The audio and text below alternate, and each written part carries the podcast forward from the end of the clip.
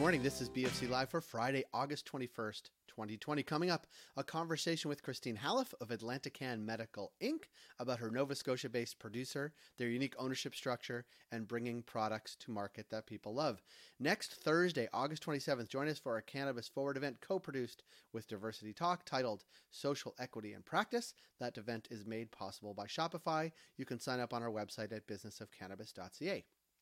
As always, thank you to our partners BDSA, Cannabis at Work, Cannabis Benchmarks, CanDelta, and Torkin Manes, and we are protected by ALCIT. Now, Christine Hallef of AtlantiCann.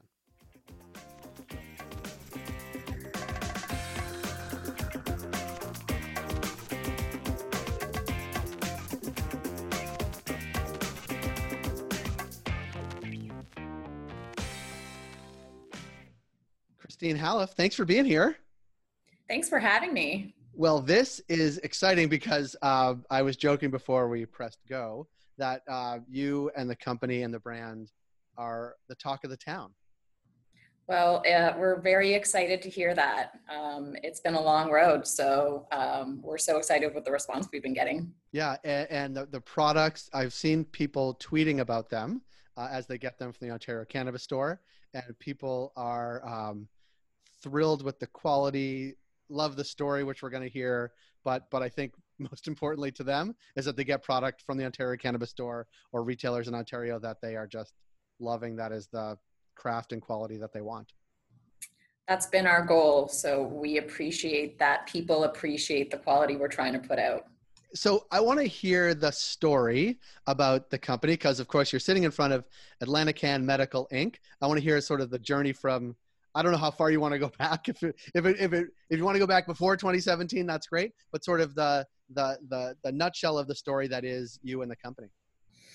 Well, you know, I have to go back to 2013 for that. Uh, that's really when I when this all kind of started. So I'm a pharmacist by trade, and um, I come from a very entrepreneurial family. So my father immigrated from Turkey um, has been here for 45 years. Uh, basically, you know, didn't know how to speak English, built, um, you know, a very um, successful business here in land and residential real estate development. He's an engineer um, by trade, so he studied here, barely spoke English.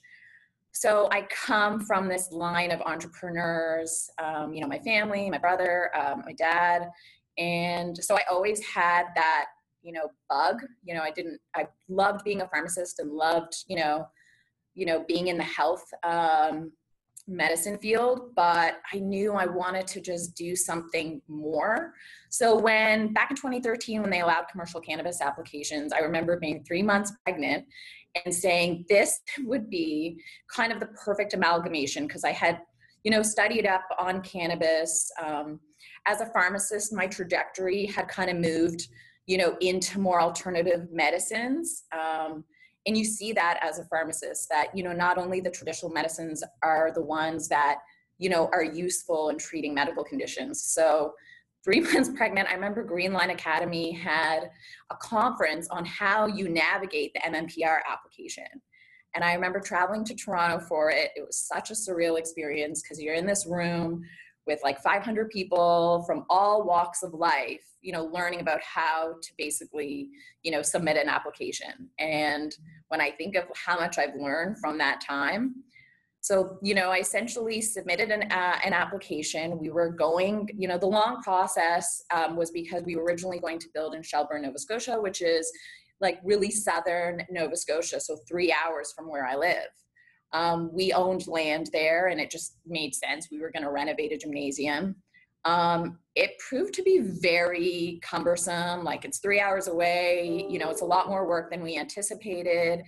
Um, how do we do this? So we decided to actually, you know, middle of application, they had moved to the ACMPR regulations. We decided let's move it to the Halifax area. We owned industrial land, so the zoning was okay. Um, so it really helped having my family in the construction business um, because we owned land, we have good relationships with some co- subcontractors. So we actually moved our application to a different site and decided to build, you know, um, from the ground up. So um, I think that's really that's part of kind of the success story because we built a building for cannabis rather than trying to retrofit an existing building, which, which comes with its whole host of issues. Um, so that was really kind of the beginning of, of the story um, on how, you know, we kind of started. And then, you know, I can go into kind of the partnerships um, that we made along the way. Uh, we started building, we got a readiness to build letter from Health Canada. That was at the time that they were issuing those. Um, the difference between using family money to build your uh, facility is that we didn't put like one, you know, uh, crane into the ground, um, if you want to call it that, but we didn't touch anything until we got that letter from Health Canada. It was a risk. I was risking family money for this, you know, business, and I wanted to make sure, you know, the design, what we proposed to Health Canada, the application, we got that green light. So a lot of companies at the time had built their facilities before getting that readiness to build better.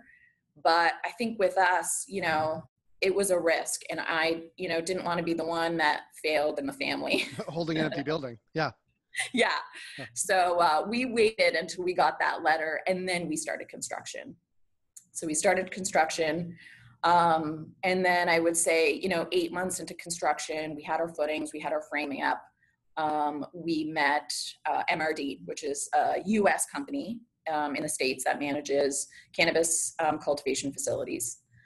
I think the hardest thing for us at that time was trying to find a master grower that had commercial experience because there's a lot of growers you know that have experience but do they have it on the commercial level so it was a struggle for us to try to find that um, but we ended up actually, you know, one of MRD's employees from Colorado decided, you know what, I'd like to move to Nova Scotia. It's a great place to live. it is a great place to live for sure. Yeah. And uh, he came up, he kind of scouted it. He's like, you know what, I, you know, I'd move my family here. I'm like, great. He worked in the Colorado industry for over 10 years. Um, and so we thought this is really a perfect fit um, he's kind of been through all the ups and downs and the trials and tribulations already over there. So I felt like that did give us a bit of an advantage to have him come here and essentially run our grow. Um, so, and that's what happened. We ended up getting our cultivation and processing license in the December of that year, so 2018.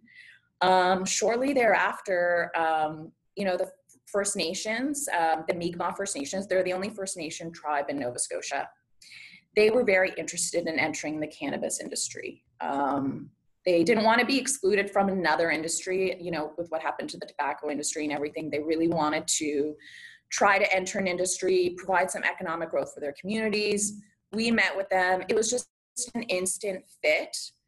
Um, and we really kind of resonated, like as immigrants here, um, you know, we, you know, our people were First Nations in Turkey and we were kind of pushed out. And so, you know, me and my father, that that's that resonated with us. And I think we really, you know, knew that it would be a great partnership. So they ended up um, purchasing 51% um, of the company, and becoming majority owners. And, you know, their story, their influence, um, you know, their really their passion about product quality you know and they also know and care about cannabis. Um, it's really made kind of the whole the, it's completed the full circle for for our company i think. It's really a very i mean you know this because people tell you this and you know this just intuitively. It is a very compelling story but i'm also struck that is, is maybe a uniquely canadian story uh, maybe a uniquely nova scotian story um, be, because it really does um, with, with, the First Nation, with with an immigrant family, like the idea that and the and the tie-in with cannabis is is maybe only only in Canada's story and only right now. Uh, and the fact that it happened, I mean, we've talked to so many people in business of cannabis that have stories that start with an idea in 2013 that certainly the ones we talked to got to a place where it is now still a story in 2020 but it is a very long journey that seems probably longer than seven years in your mind right? Because the you know it, it really it's not as it's not linear right? From 2013 to now there's the the, the other location the new location the building finding the grower uh, finding you know the partnership uh, with the first nation. Like this is a long involved process. And so how does it feel i guess after all that process to get product into people's hands and then start to hear responses about how they feel about it. Honestly i, I sometimes i think it's not even real. For the longest time uh, this was these were plans on a piece of paper you know for years. And it's hard to articulate exactly but just you know like I struggled personally, like at that time when I was, you know, trying to put together this um, application, you know, raising two kids, you know, at the time, um, you know, my personal life wasn't, um, you know, on a smooth um, path. And it was, you know, it was kind of like, you know, my saving grace because it was a, it was a dream and, and it was something for me to focus on and figure out, um, you know, if this was going to come to fruition. And sometimes I'd be like, maybe this isn't, you know, I was very negative. I was like, oh, you know, it's been so long. Like, I almost didn't believe it was ever going to happen. So it really is surreal to think back at that time of my life, trying to, you know, make this something. Um, and really coming from a successful family, it's, it is tough to fill those shoes. And, you know, the fear of failure, the fear of, you know, losing family money like it was just there was so much stress on me at that time. So to see people respond really well to not only our products which is you know we we put a lot of emphasis on product quality. We actually really really care. Like that's that's above our bottom line which maybe might come back to bite us down the road. But we we i think our slow approach to the market was actually a benefit when at the whole time i thought this is this sucks like everyone else is you know to the market before us like it's taking too long we're going to have a disadvantage. You know i looked at it very negatively until we got to the market and then i was like you know what? I think you know it would there was a reason for everything and to see people respond well it's just it's literally a dream come true and i and it sounds cliche and i'm the least cliche person there is because i'm such a realist but it it's it's honestly phenomenal it really is and the fact that people care about our story you know it makes it's us it's that's who we are and people actually care about it. It, it honestly i'm not a warm and fuzzy person but it certainly warms my heart. Cannabis cannabis in the industry has a way to sort of make turn people to mush maybe right? I mean it's um well it, it, i mean obviously a ton of work has gone into it. It's a it's a personal and family story and and it's and it's happening right? It's actually coming to market. And there is always there's there's been i would say well not only what's happening in the world writ large but but in the industry overall there is a there's been a gray cloud over it i would say since middle of this middle of last year really. Um, but but i mm-hmm. think with a couple of overlying factors or interceding factors um, number of retail stores in ontario being an important one. Um, uh, people even through this um, through the pandemic buying and consuming more cannabis than maybe ever they have before.